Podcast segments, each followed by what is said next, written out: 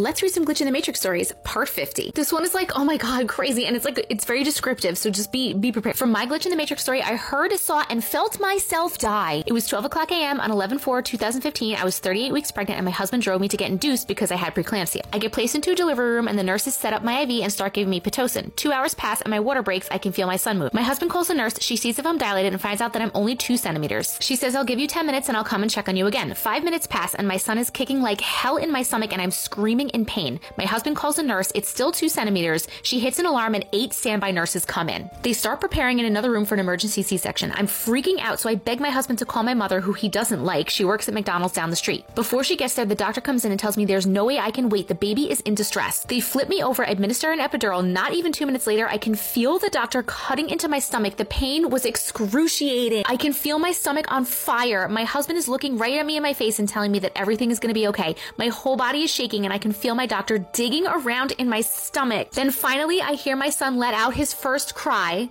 I look to my husband. The doctor is walking to him with our son. The alarm on my monitor is going crazy, and I can see the doctor toss my son to my husband and he starts requesting for blood. More nurses enter the room. The alarm is beeping and beeping over and over. My husband walks toward me with our son, and I can see my baby's little fingers and his cute little nose, and then my monitor goes silent. A flatline beep rings across the entire room.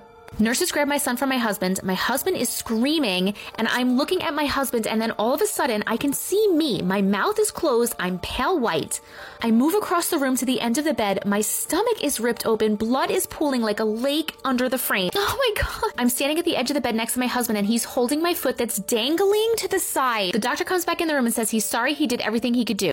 I turned to look at my husband, and then the room completely changed around me. I'm sitting on the bed in the first delivery room. The nurse is at the end of the bed. My husband is holding my hand. The nurse checks to see how much I've dilated, and I'm nine centimeters and ready to deliver. Okay, maybe it was a dream or a premonition. There's a knock at the door, and we're expecting it to be the doctor, but my mother runs in screaming, Is everything okay? My husband gets really upset and asks her what the hell she's doing in the delivery room. How did she find us and know our room? My mother looks at him with a blank face. I'm staring speechless, freaking out, and my mother's face turns from blank to creep, looking him dead in the face, and she says, Roy, what are you talking about? You just called me out of work saying that there was an emergency and I needed to get here immediately. My husband turns to me and says, No, I didn't. I've been standing by Zoe the whole time. The door opens and the doctor walks in. All right, everyone, who's ready to deliver a baby? Read the room, doc. I vaginally delivered a healthy six pound, five ounce baby boy without any complications on 11 5 2015. As my doctor laid my son on my chest, I stared mesmerized at my baby's fingers and his cute little nose looking exactly how it did moments ago when he was cut out of me. I don't know what happened and I don't know how I jumped from an emergency C section back to right before everything started to turn south. And to this day, my mom swears my husband called her to work and told her to come. I told my mom what happened and she says that this glitch in the matrix was my second chance. It couldn't have been a dream because of the mom. What?